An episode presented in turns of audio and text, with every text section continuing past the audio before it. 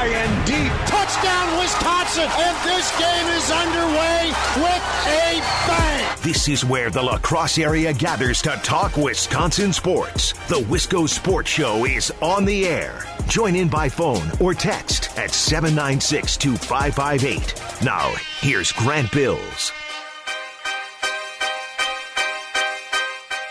I don't want to channel my inner Jim, Jim Rome today. I don't want to have to do it. I know he just wrapped up his show for the afternoon and for the week, but I but I almost have to. I got some smack to talk today.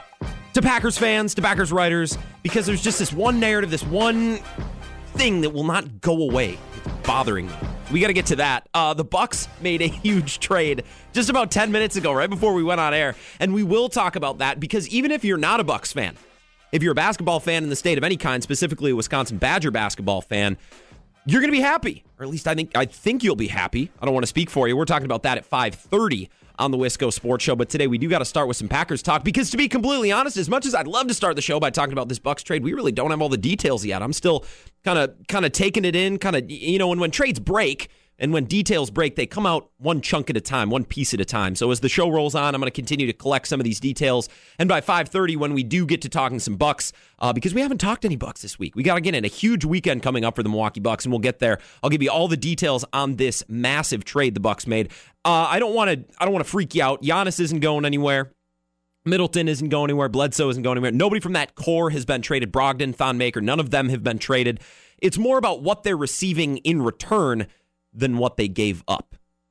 And Badger basketball fans, I think you're going to be happy. Like I said, I'm, I I don't want to speak for you, but maybe you'll have an, uh, an excuse, a reason to watch some Bucks basketball now. Finally, which is uh, which is good enough for me. That's all coming your way at 5:30. Right now, I want to start with some Packers talk. And like I said, I, I don't want to channel my inner Jim Rome uh, because three or four hours of Jim Rome in the afternoon is enough. But I do have a little smack to talk. Let's think of it that way. And you can get in on the smack talk as well. I'm not going to call you clones. I'm not going to cut you off if your phone call isn't what I like. I'm not going to, you know, insult you if I don't like what you have to say. So I guess I'm not that much of Jim Rome. But 608 796 2558, the five star telecom talk and text line. You can share your thoughts all show long. We're starting with some Packers talk, and I've seen this floated around this week. I thought Packers fans had this figured out you can be in one of two camps. Uh, you can be in a little bit of both, I guess, if you want. Mike McCarthy had to go. His offense was stale. His offense wasn't creative, and it wasn't getting what we needed out of Aaron Rodgers. It wasn't maximizing the talent on the roster. And because of that, when Mike McCarthy moves on and when the Packers do hire a new coach, things should get better. You can be in that camp. You can also be in the camp of Aaron Rodgers didn't have a great season. The talent on this roster isn't that great, and Mike McCarthy really couldn't do a whole lot to improve the situation. You can be in one of those two camps. Maybe you can think a little bit of both. Eh, McCarthy and Rodgers were stale. Rodgers not a great season. That's fine too. But something that I am now hearing, and I heard it on the Bill Michaels show today. I Heard a couple callers reference this. I've heard Bill reference this as well, and it drives me nuts. So I need to take this on. I got some smack to talk. This Packers roster is talented. Can can we come to a consensus on that? No, it's not the Minnesota Vikings. Minnesota Vikings have more talent, especially on the defensive side of the ball. It might not even be the Chicago Bears. But to think that this Green Bay Packers team doesn't have enough talent to compete with the rest of the NFL is absurd. You you would think that is you'd think that is common knowledge. Apparently, it's not. I was listening to Bill Michaels today. I've been reading. I was even watching some national stuff, whether it was uh, Sports Center I watch a lot of FS1 and what those programs have to say. I guess I watch a lot of FS1 minus Colin Cowherd and minus Skip Bayless. So most of what I watch on FS1 is with Jason Whitlock or with Nick Wright and Cris Carter in the morning. And you would not believe the amount of Packers fans that call the Bill Michaels show, tweet in the Bill Michaels show, or that I see on Twitter with uh, responding to uh, WKTY at WKTY or responding to me at Keystroker Grant saying Ted Thompson didn't do enough his final few years. The cupboard is empty. There's no talent for this team to work with and they can't win any games because of it.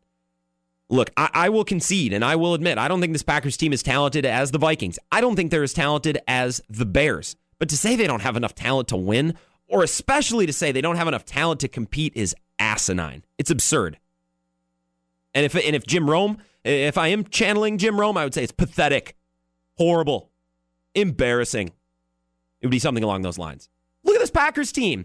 Uh, let's compare them to the Saints. Uh, a great example right now, one of the front runners in the NFC. I'm not saying the Packers are as talented as the Saints, but let's look at what they have on offense. They have, Aaron, or, uh, excuse me, Drew Brees, Michael Thomas at receiver, and Alvin Kamara at running back. Now, they do have some nice depth pieces. I do like Mark Ingram and what he provides as a backup running back. And their offensive line is tremendous. It might be up there with the best in the NFL, including the Wisconsin uh, player, Ryan Ramczyk, who's one of the best tackles uh, in the NFL right now, in my opinion. Now, the Packers' offensive line is slightly weaker, and I don't think they have the backup running back of the caliber of Mark Ingram. But what they do have is Davante Adams, who I think is on par with Michael Thomas. They do have Aaron Rodgers, who I think is very much on par with Drew Brees.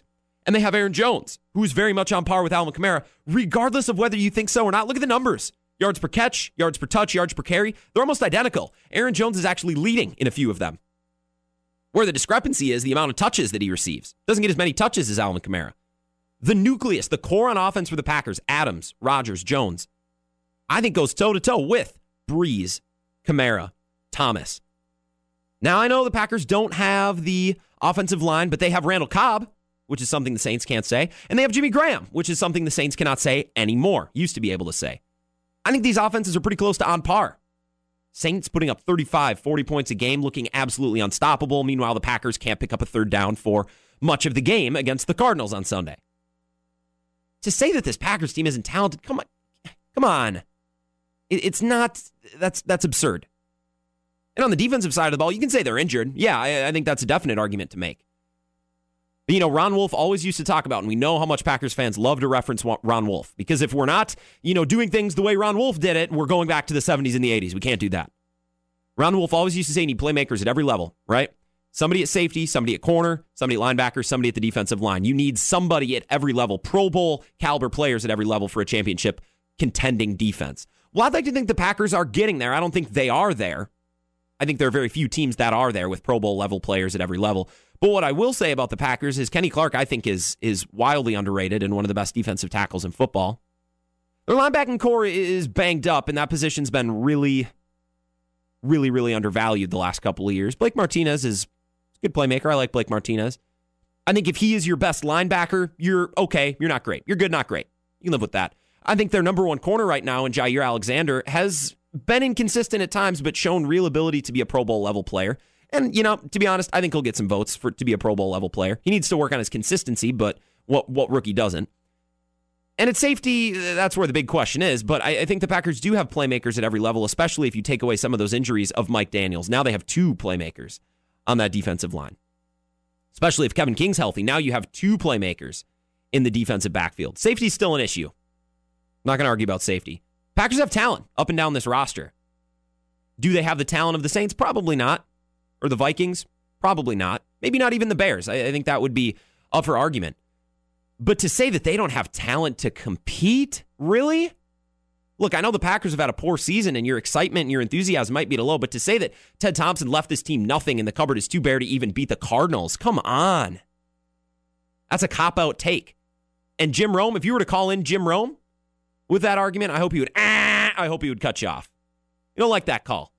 Not a very good call, as Jim Rome likes to say in the jungle. All right, that's enough uh, Jim Rome impersonations for the day here on the Wisco Sports Show. Five Star Telecom talking text line 608 796 2558. Tomah Dan says you can't make silk uh, you can't make a silk purse out of a sow's ear. Look, Dan, I agree. But I don't think this Packers team is a sow's ear. You could use the expression you can't make chicken salad out of you know what. Chicken you know what.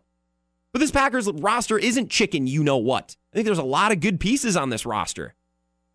And when it comes to scheming and game planning and design and play calling in the game and in game adjustments, you should be able to maximize those players. And I don't think the Packers are doing that, especially on the offensive side of the ball. So, Dan, I agree with you. You can't make a silk purse out of a sow's ear. But I don't think this Packers team is a sow's ear. Not at all. I think there's a lot of talent up and down the roster. Like I said, I don't think they're top five in the league when it comes to overall talent, but they're good enough to compete, especially with number 12 behind center. That's that's absurd, and, and I want to keep that chatter going here. Uh, as we look forward to the last quarter of the season, what do you want to see from this Packers team? And, how do you want to see them handle what is on the roster? Because that really is the crux of the question. Do you want to see more young players? Do you want to see them go out to win four games to prove to everybody that Mike McCarthy was the problem? You want to see a little bit of both? You want to see the Packers shut down a couple of players for the last four games? We'll talk about all that coming up next. And as I said, Bucks making a huge trade right before the show started, and we haven't talked any Bucks this week, so we got to get to that at 5:30. Wisconsin basketball fans, you should be happy, you should be excited, and you should now have a reason to watch Bucks basketball. Something to pique your interest. I hope. That's on the way at 5:30 here on the Wisco Sports Show. Give me your thoughts, 608 796 2558, the five star telecom talking text line. What do you want to see from this Green Bay Packers team? Final quarter of the season gets underway on Sunday when they host the Reeling Falcons. Give me your thoughts. We'll go through it all coming up next here on the Wisco Sports Show on WKTY.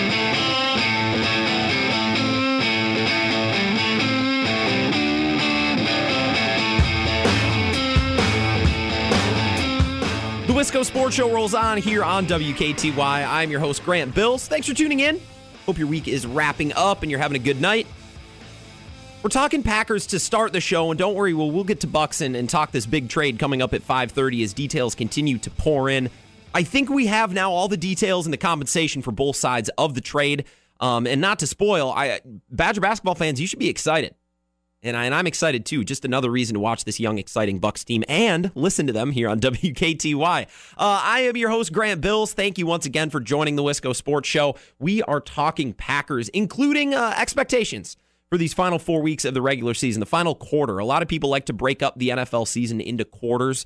Um, I, I don't say I need to segment the NFL season, but it is handy, I think, now that Mike McCarthy has has gone his separate ways with the team, and, and we have a final stretch of four games, a nice little chunk, a nice little quarter, a segment of games to now evaluate what this Packers team has on paper. And yes, I know it's still not mathematically impossible for the Packers to make the playoffs, but it's it's pretty darn close.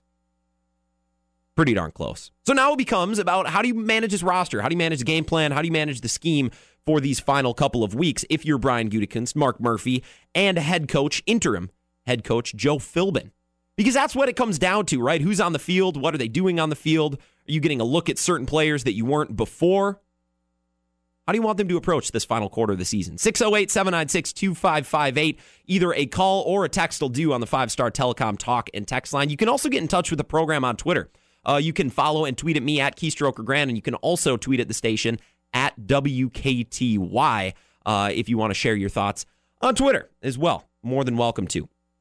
It becomes about roster management these final four games. And we've already seen that. Uh, the Packers getting a little bit more willing to throw a body on injured reserve when maybe in a contending type season they wouldn't have done so. Maybe Kevin King would not have been on put on injured reserve if the Packers were contending for a playoff spot or well into a playoff spot by this point and now already looking forward toward the postseason. Maybe Kevin King doesn't go on the injured reserve and, and maybe Mike Daniels doesn't go on injured reserve. You never know. You don't know. But I would like to think that the Packers probably approach injuries a little bit differently at this point in the season, especially this specific season. So the question becomes Aaron Rodgers became pretty dismissive when faced with the prospect of sitting out these final four games, of, of resting that knee, which I, I give him credit for. He's got enough flack for body language and for performance on the field. Uh, he doesn't exactly need to start doing some odd things in press conferences like saying, "Yeah, I might rest the knee. I might rest rest the final four games." I don't think we need to see that from Aaron Rodgers, and I don't think Aaron Rodgers has any interest in doing that.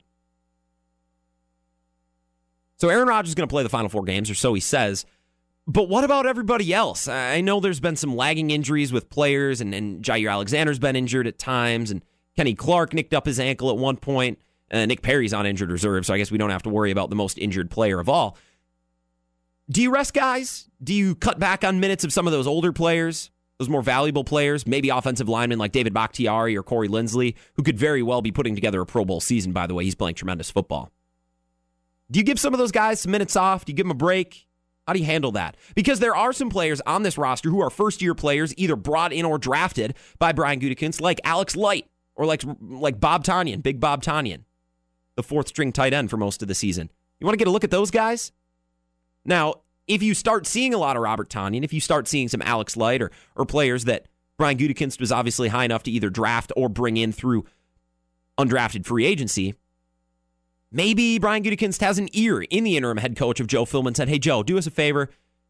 Give us some snaps with Bob Tonyan. We want to see what we have going forward. Give us some snaps with Alex Light. I want to see if he can actually be a piece moving forward. Maybe that's a little bit of a key of the inner workings of, of how the Green Bay front office is connecting with this coaching staff. You never know. Alex Light, Robert Tonyan, and some of those other uh, draft picks that were taken we haven't really seen a whole lot of yet. You can make an argument last year's draft class, like a Montravius Adams. You get a look at him for the last couple of years, or not last couple of years, last couple of weeks. Who knows? The five star telecom talking text line getting some action. Joe in La Crosse says, don't focus on winning, focus on getting a look at young talent and preparing for the draft and next year. Well, Joe, that's that's multifaceted. Okay, you said don't focus on winning, which I don't know if you're worried about draft stock and you're worried about getting a look at this year's talent and, and the young talent. Yeah, winning's probably not the number one priority, but that's a tough. And we talked about this yesterday. That becomes a tough sell for players like Randall Cobb. And uh, there's another one, Clay Matthews. That's a tough sell. Say, hey, go out there, take it easy. We're only going to give you a couple minutes a game, couple snaps a game. Don't overexert yourself. You know, we're not really focused on winning. We want to see what the young rooks have. Maybe they'll tell Randall Cobb, we, we, we're going to get Equanimeous St. Brown. We're going to get J'Mon Moore, Marquez Valdes-Scantling. We're going to get them some targets. We're going to get them some touches. And we're going to scheme plays and design plays to see what they're capable of. Now, all of a sudden, Randall Cobb is saying, well, wait a damn minute. Now, my contract might be up and my time in Green Bay may be coming to an end. I think it probably is. You never know what conversations they've had. Why is it fair that you're now going to cut my snaps and make me look even more irrelevant after a season where, fair or unfair, he has been mostly irrelevant due to injuries? How do you sell that to number 18, Randall Cobb, who may very well be looking for one more bite out of the apple, quote unquote, with a big contract coming up in this offseason, be it with the Packers or somewhere else? And Randall Cobb is going to have to go into those interviews and go into those meetings and explain why, after being injured for most of the season and unable to come back from that hamstring injury after re aggravating it earlier this year, that he wasn't able to be effective in these final four weeks, even once the problem, quote unquote, of Mike McCarthy was let out the door. That's something he's going to have to explain. And I don't know if necessarily cutting back on snaps for somebody like Randall Cobb is fair. And I don't know if that's what the Green Bay Packers will do, considering Randall Cobb has been a good player and, and, and a good personality on this team, a stalwart on this Packers team for the better part of almost 10 years now. He's been here since 2011. Been here through two contracts, very close with Aaron Rodgers. And, and yes, I remember a couple of weeks ago, before anybody gets on my case about this, yes, uh, a couple weeks ago, I was referencing the fact that Randall Cobb had been to Aaron Rodgers' wedding. Aaron Rodgers, obviously not married, but Randall Cobb and uh, Aaron Rodgers have been to weddings together. They're very close. They're they're tight friends, and, and they're part of a, a, group that's been on this roster together now for, like I said, the better part of a decade. So yes, Aaron Rodgers not married, but they have been to weddings together. Just not Aaron Rodgers. I don't know if the Packers are going to do that to Randall Cobb. I, I think they want to give everybody a chance to strut their stuff here in the last four weeks, including a guy like Clay Matthews, another guy who's been here now over 10 years, been a stalwart, been a big piece on this Green Bay Packers team, including in Super Bowl 45 and in 2014 when they moved him back inside and made it all the way to the NFC Championship game. Yeah, Clay, you know what? We're going to cut your snaps back. I know you haven't exactly been, you know, stacking up the sack numbers and the tackle numbers, but, you know, take the last four weeks off. We're not going to resign you next year. We want to dump some salary get a little bit younger, get some different blood in here, some some different personalities. We're going to let you go. And in these last four weeks, don't even really worry about it. You can dog it. When the snaps that you do get, we're going to cut your snaps back because we want to get a look at other guys. Well, all of a sudden, that's not fair to number 52. That's not fair to Clay. Once again, he's going to have to meet with teams this offseason and explain why he was, for the better part of the last quarter of the season, ineffective. And I don't know if that's fair. So to say don't focus on winning, Joe, focus on getting a look at young talent and preparing for the draft next year. I don't know. There is ways that you can get a look at young talent without tanking, quote unquote. I know that's a lot more popular phrase in the NBA than it is in the NFL. Nick in West Salem says, should Rodgers even be playing collarbone last season, knee this year? Give him some time to get right. And, Nick, look, I, I, think that's a really fair question. I, I don't think Aaron Rodgers is going to allow himself to be sat down and shut down for these final four weeks. I don't think that after really having just poor performances the last four weeks, and I know the numbers don't necessarily indicate that, as Pro Football Focus has ha- actually had him rated pretty high. I just don't think that's an optic he wants surrounding himself going into this offseason. Not only did he not show up and play for Mike McCarthy, but as soon as his team was out of contention, he said, eh, I'm going to wait till next year. I'm going to hang up the cleats. I'm going to hang out with Danica, I'm going to get an early start of my offseason. I don't know if that's an optic he wants, but Nick, I see where you're coming from because Aaron Rodgers hasn't looked right. And I don't know if it was the fact that he didn't want to play for Mike McCarthy. I hope that wasn't it. Because I think a little bit differently about Aaron Rodgers. I'm not going to lie. maybe it's the lingering effect of that shoulder or the lingering effect of that knee that he doesn't really want to step into his throws, or maybe it's some combination of both. I don't know. But you see it all the time with ACL injuries, except Adrian Peterson, where blow out your knee, come back, and there's a little bit of a buffer year. They don't really look the same. And I think you could make that argument with Deshaun Watson this year, with Carson Wentz. Now, I know Deshaun Watson has played better of late. They've actually been one of the hottest teams in the NFL, stringing now, what, eight wins together, nine wins together in a row? But one thing I will say is he hasn't really looked like the same electric quarterback. He's been good enough. He's been good. But he wasn't the MVP candidate he was last year, much like Carson Wentz really hasn't been. He's just looked pretty good. Sometimes it takes that buffer year, and I don't know why you wouldn't be able to apply that logic with an ACL injury to a collarbone. Now, maybe not for a defensive back or a linebacker, but for a quarterback who uses that arm to, to do different things other than just wrap another human being up, to throw the ball and have to be accurate, have to be precise, I, I think there might be some lingering effects there. I'm not blaming injury because I think Aaron Rodgers' body language at times has just indicated that he really doesn't care. That's what it's indicated. I'm not saying that's what Rodgers was thinking, but that's how we read it. Maybe there's some lingering effects of that shoulder or that knee. So I, I do think that's a good point, Nick. And and thank you uh, everyone uh, for the action on the five star telecom talk and text line. A lot of interesting things going forward, and and just to just kind of put a capstone on the Packers talk for the day. I, I, I was fascinated with Joe Philbin's press conference asking because Joe Philbin he really wasn't even specific about the last time he called plays. He said it was probably almost 20 years ago the last time he called plays in an NFL game or in any game. How will he handle that duty moving forward? I think it's pretty simple. I was I was bumming around on our Facebook page and our Twitter account here at WKTY as I as I a lot of times do just to try to take a pulse, right? Get a vibe uh, from what people are saying, from what their opinion is, from from what their attitude is, especially with this Packers team right now because there's so many different ways and so many different opinions to have about the direction this team should go. Uh, and we had one person comment regarding Joe Philbin and his lack of recent play calling experience, saying it can't be that hard. Get your best players on the field, get them the ball. And I was like, ah, I like that right there. Get Davante Adams on the field, get Aaron Jones on the field, and find ways to get them touches. Scheme Davante Adams open. Make sure you say, okay, we need to get Aaron Jones some touches. Need to get him involved in the passing game. Need to use him differently. Third down, all right, let's have our number one read be to Davante Adams. Let's try to force feed our best players. Make sure they're on the field and make sure we try to get them the ball. I think that's a pretty good approach. I don't remember who the commenter was on Facebook. But if you're listening and you remember commenting that, keep up the good work. keep spreading the word on the Facebook page for WKTY. When we come back, huge Bucks talk today. And when I when I planned the show, I was planning to talk a little bit about the upcoming Bucks Warriors matchup that is tonight, and you can hear that on WKTY. And of course, we're still going to talk about that a little bit. But the big news now is the Bucks have made a trade, and not a little trade, not a small trade, not a swap of of role players, but a big trade that is going to affect both franchises involved for the next coming years. And it really sets the Bucks up in a different position. And I think it's one of those trades that shows the team's cards a little bit, shows what's in the back of their mind shows what their opinion and attitude is moving forward and the direction the team is going, going moving forward. So we'll get into all that and I'll share all the details of the trade for those of you who haven't heard as well. All that and more coming up next here on the Wisco Sports Show. I'm your host, Grant Bills. You're listening to WKTY.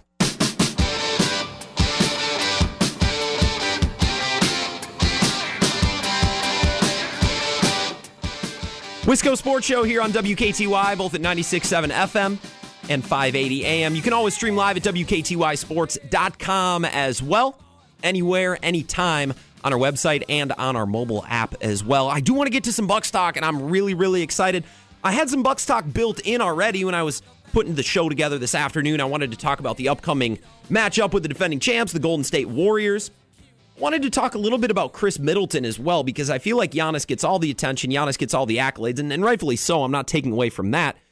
But Khris Middleton has flown under the radar still this season, and uh, Eric Nehm, a reporter for The Athletic, actually asked Kevin Durant during shoot around today what his opinion was on Khris Middleton. You a lot of times hear uh, opposing superstars being asked by Bucks media about Giannis Antetokounmpo and, and what their thoughts and what they have to say, and obviously it's high praise as always but not really about Khris Middleton. And it was cool to hear Eric Nehm sit down and actually ask that question to Kevin Durant and hear his response. So we'll get that coming up as well. It's a huge weekend for the Bucks as they both have the Warriors and the Toronto Raptors. My belief, uh, the two current best teams in their respective conferences. Although I think the Bucks are right there, if not. Uh, equal or even a little better. We'll have to see because they have yet to play at full strength. The Bucks took it to them when both teams were without their superstars, Kawhi Leonard and Giannis Antetokounmpo. So that's what I was going to talk about.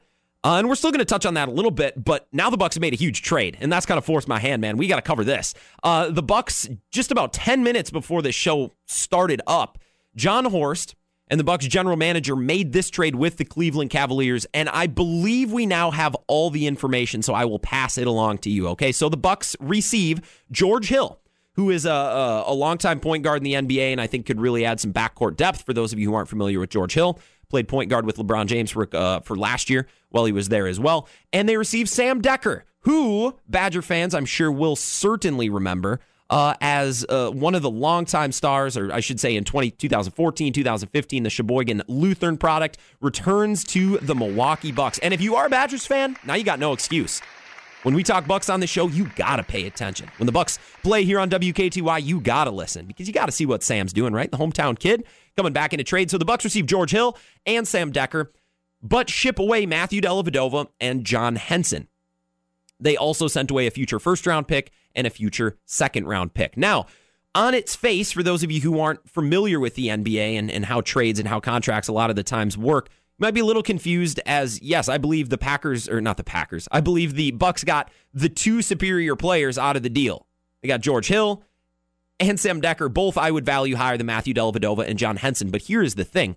By shipping away those two picks, you also convince the Cleveland Cavaliers, who are now in the middle of a, a full rebuild, which is hilarious uh, in and of itself, given that they were in the NBA Finals last year, apparently only because of LeBron James, as now they are looking to lead the lottery uh, in the next couple of months. So the Cleveland Cavaliers say, all right, here's what we'll do. We'll take on bad contracts. We'll take on that big money in Matthew Dellavedova and John Henson, and we'll sit on that for the next couple of years while we rebuild. But we want some picks. We want something to build our future on, you know, in the future. And that's what they get via those draft picks. The Bucks give up those picks to get players, and in extension of the trade, say, oh, uh, we want, uh, we'll give you picks, we'll give you players, uh, but we, we want obviously George Hill and Sam Dekker in return. So the Cavaliers, while they are rebuilding, can afford to take on that bad money for a while. The Bucks really can't, so they ship out two bad contracts out of town, freeing up money in the upcoming offseason. And get this, and I didn't realize this until uh, this previous break where I was doing a little bit of reading. George Hill's contract only guaranteed up to $1 million next year. So if they don't like George Hill, they want to move on, it only costs about a million dollars against the cap.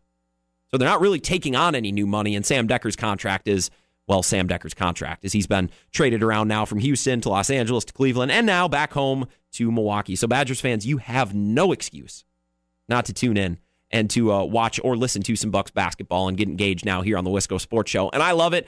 If for no other reason, look, I don't know if Dekker hasn't been anything special in the NBA. I don't know if he'll be good. I don't even know if he'll play, but it's a fun story and it'll be cool to watch Sam Dekker at the Fiserv Forum, uh, at least for the near future here. So the Bucks get in action tonight, 8:30 game on ESPN. You can also hear it against the Golden State Warriors on WKTY. We'll have it right here where you're listening right now. Funny thing is if you if you haven't been paying attention or you don't really think about it, the Bucks actually have a two-game winning streak. They've won their last two against the Golden State Warriors. That's called a winning streak. That is called a winning streak. That's exactly what that is. Two in a row against the defending champ Golden State Warriors, and we'll see if they can keep that rolling tonight. The last time they played the Warriors, it was at Oracle Arena, and for the final quarter and a half. The Warriors were without Steph Curry. However, by then it was well out of hand. The Bucks really ran them out of town, or I guess ran them out of their own building, which was uh, one of the best Bucks games that I have sat down to watch all year long. I think they really showed up. And before the game gets started today in shoot around, Eric Nehm of the Athletic had a chance to sit down. They talked to Kevin Durant and ask him a couple of questions. Now, normally when opposing teams and opposing players, especially, are asked about the Bucks and say, "Hey, what do you think about this?" They're typically asked about Giannis Antetokounmpo, the Bucks superstar, the 24-year-old who is currently averaging 27, 13, and 6, leading the MVP race. And I think we're going to see a 30-20-10 game from him at some point this year, which I, I absolutely cannot wait. He's been a force of nature. Nobody has been able to stop him. Instead, Eric Nehm asks about Khris Middleton and what KD thinks about uh, the the number two, the shooting guard the two guard for the Bucks and, and what he thinks because I think he is underrated. I think everybody in the NBA would come to that understanding that he is underrated. And Kevin Durant maybe talks a little bit about why and just about why he has respect for Khris Middleton and what he does so well, but really doesn't get any credit for it. I'm a huge Khris Middleton fan. I mean, we all in the league realize what he does. You know, he might not get the the glory or glitz or whatever comes with it, um, you know, that'll get more people to recognize what he does. But somebody that efficient, somebody that deadly uh, from the three-point line, all over the court.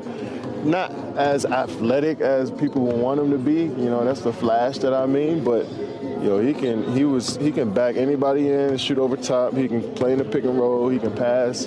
He's 6'8 at the two guard, so he's big for his position. He catch and shoot three. He dribble off the shoot uh, shoot three off the dribble. Go either way, shoot the mid range. I mean, he's complete to me. That's really cool to hear a reporter, uh, a Bucks beat reporter, ask not about Giannis Antetokounmpo, but about Khris Middleton uh, and exactly what he does for this team. And I think what Kevin Durant pointed out was was very astute, and it's funny because most interviews you hear Kevin Durant, it's the exact opposite. It's curse words and, and getting a little defensive. Uh, and this question and this answer posed a little bit differently regarding Khris Middleton. I think it's really astute to point out because there are some differences about how Middleton is being utilized under first coach or first year coach Mike Budenholzer compared to Jason Kidd last year and Joe Prunty, who essentially was an extension of Jason Kidd. And this is what I've been saying. I don't want to be that guy. I'm not I'm not trying to take credit for this. This is what I was saying last year is they need to use Khris Middleton differently. And I think to some extent they have this year. And you hear Kevin Durant mention some of those details. He's a two guard who's six eight, so he's big for his position. He's bigger and stronger than most shooting guards, most, most number two players on NBA rosters. He can back down people in the post and shoot over the top, which is a skill that most shooting guards don't have. And last year, under Jason Kidd, and, and going back a little bit farther than last year as well, I don't think he was treated as a shooting guard. He wasn't shooting, treated as a two. He was treated as a three or a four, as a guy who should live underneath, look for mismatches, and back people down and shoot over the top instead of playing around the perimeter, looking for perimeter jump shots. And then when you get a mismatch you like, all right, set something up, run a screen, get him underneath on that mismatch, and then let him use his size every once in a while. The primary skill set for Khris Middleton this year, and I think rightfully so, if I'm allowed to share my opinion on the subject, should be using Khris Middleton as a two guard, using him like the Warriors use Klay Thompson, or the um, the Portland Trailblazers use CJ McCollum, or the Wizards use Bradley Beal. Use him as a two guard, keep him on the perimeter, and almost as a point guard who doesn't handle the ball. Run screens for him, run sets for him, run uh, run you know curl screens so he can come around and get opportunities to catch and shoot three point shots. Run specific plays to get Khris Middleton designed catch and shoot three point jumpers. That should be the number one, the primary skill set for Khris Middleton. The secondary skill set and secondary use then becomes when you get a mismatch that you like, when you get a matchup that you like. Twi- do some twists, do some turns, run some things. Get Khris Middleton underneath because he is 6'8, as Kevin Durant mentioned, because he is taller than the average two guard. Get him underneath, allow him to back a shorter player down and shoot over the top because he does do that very well. Unfortunately, backing a guy down slowly and shooting over him the NBA is kind of getting away from that. It's a less efficient shot compared to a three point shot.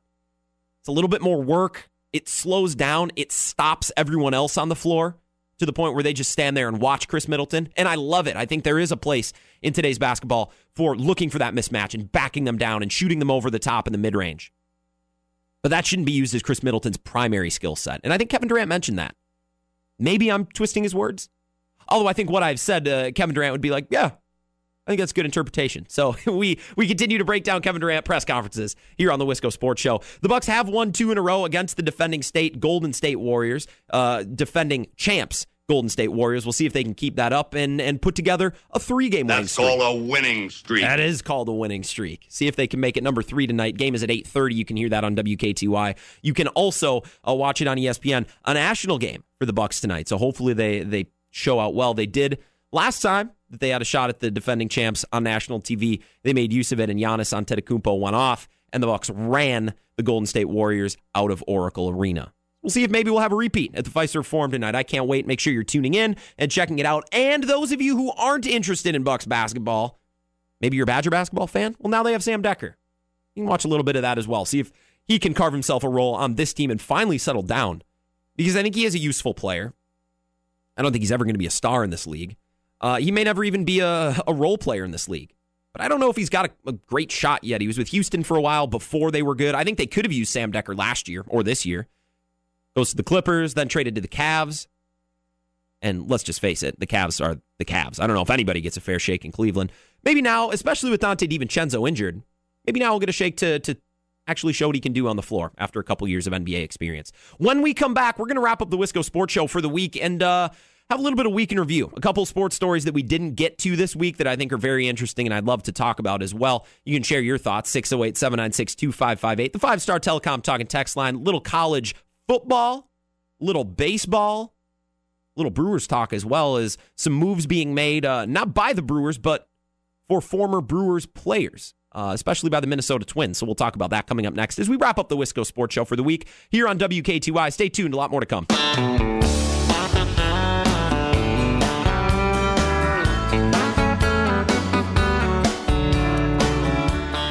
Final segment of the Wisco Sports Show for the week here on WKTY. No better way to wrap up the week, or really any day, than with a little Jimmy Buffett here with a little Alan Jackson as well. For those of you who don't know, don't know me, I'm 20 years old, go to UWL, but am a huge parrot head. Love me some Jimmy Buffett. Uh, and I, for those of you also who don't know, I work over on Z93, uh, and that's my uh, my night gig. And every time this year we talk about, you know, who is the most listened to artist, the most listened to songs for 2018. Uh, so I was checking out my Spotify account, see who I listened to the most. I spent 59 hours in the year 2018 just listening to Jimmy Buffett just listening to Jimmy Buffett. 59 hours. It's like it's like over two days, isn't it? Yeah, it is over two days. not a mathematician, uh, but uh, but I can do that math. That's uh, that's 59 hours listening to Jimmy Buffett. That's that's pretty good. Thank you, thank you. Yeah, I, appreciate that. No better way to wrap up the week. Uh, a couple potpourri type things, uh, week in review, a couple things we didn't touch on this week here on the Wisco Sports Show. Uh, number one, something that I just saw on Twitter and wanted to pass along. Uh, this was tweeted out by Tom Silverstein of PackersNews.com. Mike McCarthy took out a full page ad in the pre uh, the Green Bay Press Gazette thanking Green Bay uh, for the appreciation and quote the immense outpouring of love that he has received from fans since his firing on Sunday. That's really cool. And yesterday we talked about uh, we talked about kind of a feel good story that Mike McCarthy was able to come back and and address his team and his coaches one last time, which I thought was a really classy move and and maybe not the right move for every coach firing, but I thought it made sense for this situation. And, and it seems like the Packers and Mike McCarthy are, are just they're doing the right things. Um, and it, it made me smile to see that. I retweeted it. You can find it at my Twitter account at Keystroker Grant. Uh, and now I see it's being put out by a couple more accounts as well. So it shouldn't be too hard to find if you're interested in checking out that newspaper article. Uh, a couple other things that I also wanted to touch on today before we say goodbye for the week. Things that we didn't get a chance to cover this week. Urban Meyer, it's now been said that he is, uh, well, he's taken off. He's saying, I'm, I'm done with Ohio State. Ryan Day is going to take over after the Rose Bowl, and, uh, and that's going to be it. He's going to retire from coaching, apparently. Now, the number one thing is, is I've followed this story this week, and, and we really have, haven't had time with the firing of Coach Mike McCarthy and Badger basketball is playing well. UWL got a crazy fun win on Wednesday. We just haven't had the time to talk about it. Uh, I remember we talked a lot about Urban Meyer when that whole scandal with uh, Zach Smith came out and was reported by Brett McMurphy. We talked about that a lot earlier this fall.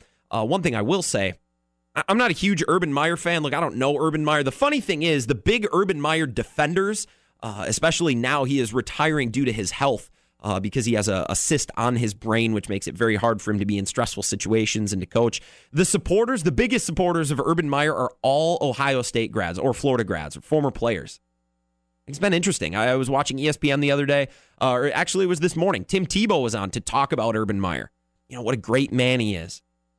You know, how he prays for him and thinks about him every day, and and how I know it, his family means so much to him, and coaching means so much to him, and this is a hard decision. Then I was watching Fox Sports the other morning with Cris Carter talking about his former coach and, and what it means to him, and and basically just name dropping the entire time about how Urban Meyer told him this and told him that, and it's just obnoxious. You hear that from Ohio State grads and and proteges who used to play under Urban Meyer. You know who you don't hear that from? Everyone else, like the entire college media, says that Urban Meyer is just a garbage human being and an awful person. Good football coach, awful person. You don't hear that from his former players, you just hear that from everyone else. So you kind of have to sift through the yes, Urban Meyer probably has health issues, but on the other hand, this was also a very rough year for him at Ohio State. He might not feel like the board and the athletic department had his back, which may or may not be the case. I don't know. I think you you have to take it with a grain of salt. Uh, I'm sure he has health problems, and, and I don't know if they are as evident and as dramatic as I think he sometimes makes them on the sideline uh, because Maryland game is a great example. Uh, he certainly seemed to feel okay when they won, when they walked it off. You know, that stress and that grimace and that that hand rubbing the face and scratching his head certainly seemed to go away when they won the game in overtime. Rest of the game, not so much. Look, I'm not trying to make light of Urban Meyer's health because we just don't know, right?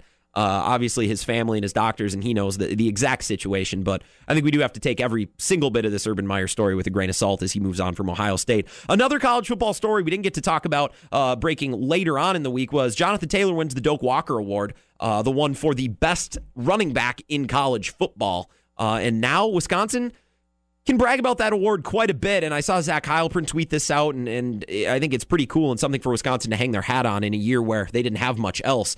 Uh, Jonathan Taylor winning the Doak Walker Award, joining Ron Dayne, Montee Ball, and Melvin Gordon as Badgers to win it, giving Wisconsin the most players to win the award out of any school. So four Badgers have now won the Doak Walker, and to be honest, they've just had dominant running backs for the last how many years? I mean, John Clay was tremendous. Obviously, James White was tremendous. Uh, guys who have won it or excuse me, haven't won it, but maybe been on teams where other guys have won it. It's a pretty impressive factory of, of running backs that they've put out there for the last couple of years. So Jonathan Taylor winning the Doak Walker Award. Marquette, Wisconsin, big rivalry game this weekend. I don't know how to handle this. I think it depends on which area of the state you live in. Down in Milwaukee, I think there's probably some different optics surrounding this quote rivalry. I don't know if there's a whole lot of diehard Marquette fans up here, and and that's something that hopefully we can talk about early on next week as we talk about uh, the game that is soon to come on Saturday between the Golden Eagles and the Badgers. I'm a Badger fan. I don't cheer against Marquette. When the Badgers play Marquette, I certainly do. But the rest of the year, I'm, I'm more than happy to see Marquette win. I don't know if that's everybody's feeling. Something I want to get into a little bit next week. We are a couple hours away from Milwaukee, so I think if you are a Marquette fan, and understandably so, you would be in the minority in this area of the state. But I think that's interesting. And you hear from from people who are Marquette fans, they hate the Badgers. I just think those those people are fewer and farther between in this area of the state, as far away from Milwaukee as we are. So something I want to get into next week, and I'm excited to talk about that game because I think it's going to be a good game. I know Marquette's not currently ranked, or they weren't the last time I checked, but some good players, some really talented athletic players as well. When they go cold, Marquette hasn't won. But when they've been able to shoot well and their players have made plays, they've won some games in, in impressive fashion this year. Uh, Jonathan Schoop was signed to the Twins yesterday, $7.5 million for a one year contract for the second baseman. Brewers let him go, say thank you for your time. David Stearns even came out and said, that was a bad trade. That was my bad in a press conference, which is something you typically don't hear general managers say, even if it does get to the point where it's basically common knowledge. I think it most Brewers fans would understand. Yeah, it was a bad trade. I don't know if we were all expecting or, or waiting for David Stern to come out and say it, but he did. Uh, and kind of an ugly ending. I know Jonathan Schoop was nothing but a class act in Milwaukee, and that grand slam off of Madison Bumgarner earlier on in the regular season was one of the, the high points, one of the most fun moments of the season that I was able to witness, but just not a whole lot. Game of start in the playoffs, wasn't able to do anything. Seven and a half million dollars to the Twins. And my joke to one of my buddies who's a Twins fan the other day was, well, hopefully he gets hot at the right time. Then the the Twins can trade him at the deadline like they do all their good players. Sorry to the Twins fans listening out there. I'm sorry. I wish Jonathan Schoop all the best, uh, to be honest. I know he had a, a, horrible showing in second half post the trade deadline with the Brewers, but uh, nothing, I mean, personally, nothing bad about Jonathan Schoop. His performance just sucked, let's be honest. Uh, and David Stern said as much. I mean, you can't really argue with that. Uh, so that leaves second base a little bit more wide open for the Brewers. They have a lot of different routes they could go. They could stick with uh, maybe they make a run at Mike Moustakas try to bring him back because he has been known to leave and come back to players, testing free agency. Maybe that'll be the case, and they put Travis Shaw at second, or maybe they move Shaw back to third. And now what do they do at second base? The middle of that infield, because now you got to feel pretty good about Orlando Arcia, right? After the showing that he had in the playoffs. But my question is going to be what do they do at second base? Assuming that Orlando Arcia stays healthy and continues to play at the level that he was, what do they do at second base? There's a couple free agent options. DJ LeMahieu was surprisingly released by the Rockies. You bring him in. Daniel Murphy, guy who was traded to the Cubs, or more so selected off of waivers, and you know was more, more complicated than that. What do they do at second base? Hiura? Is he a day one player? I don't think so. We haven't seen that from the Brewers very often. Maybe by the end of the year, we'll see. And we'll talk about the middle of the Brewers infield and a whole lot more, just like we're going to talk about that Badgers Marquette game and a whole lot of stuff as we get underway next Monday when the Wisco Sports Show returns here on WKTY. Don't forget UWL basketball tomorrow. Drew Kelly and I will have the call live from Mitchell Fieldhouse, 3 o'clock. Make sure you're tuning in tomorrow. Otherwise, have a fantastic weekend. I can't wait to talk to you all Monday.